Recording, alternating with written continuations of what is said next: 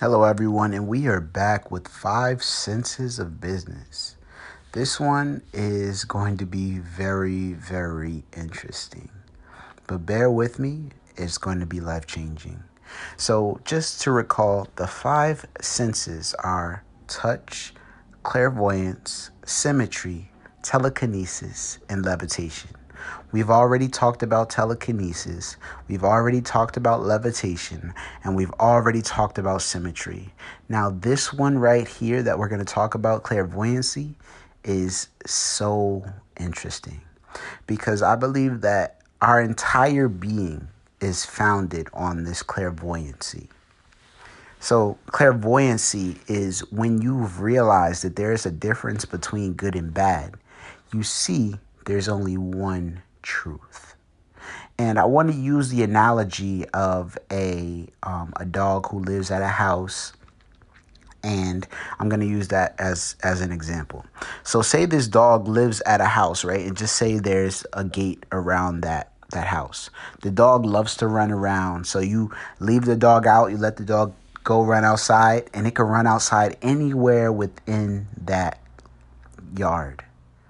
And this right here is good for this dog because if it goes into the street and it doesn't see a car coming, you know, that could be the end of the little puppy. But when it understands that it's possible to enjoy itself within the confines of that gate and within the confines of the house, it can still do all the things that it wanted to do. This right here is the truth. And this is what clairvoyancy means being able to see clear through the good and the bad.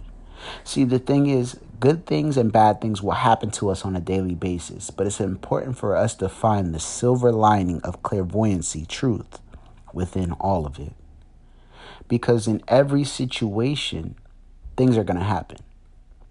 But that doesn't mean they're happening for the purpose of hurting you. It could be for the purpose of learning about who you are.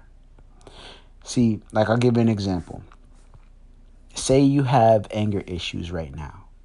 Right? So you you do all these different things but you're trying so you're you're trying so hard to to uh you know combat these anger issues but then one day somebody you know did something so crazy that it just it caused you to explode and you're just like oh man you know i gotta you know you gotta fight.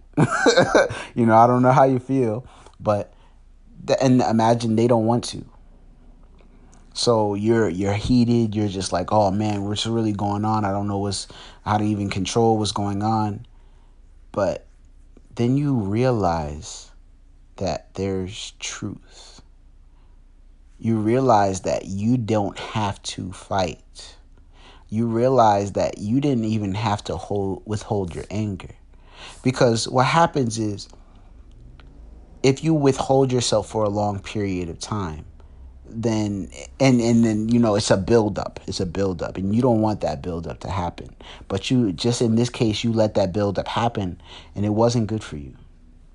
But if you learned how to communicate that truth and tell yourself, "Hey, it's going to be okay. But you told yourself this way before and you didn't let that anger build up. You know, you let things happen, but you didn't let them happen to you.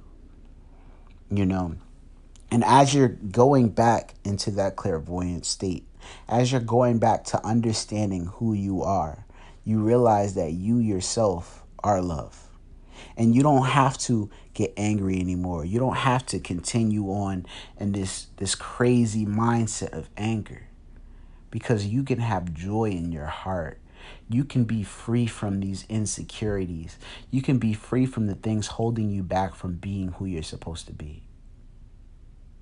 And that is unconditional love. See, our entire being is founded in this unconditional love. It's grounded so deep it's it's almost like this analogy. If you I don't know if um you know you've ever had a baby before, but when you before the baby is like truly born, the heart beeps first. But the heart is actually outside of the body of the of the human. of the actual baby.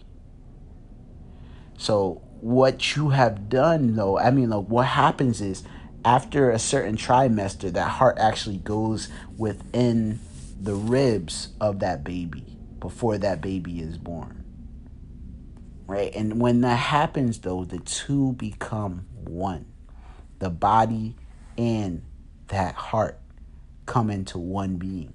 They learn to be one with each other. It's almost like a union or a marriage.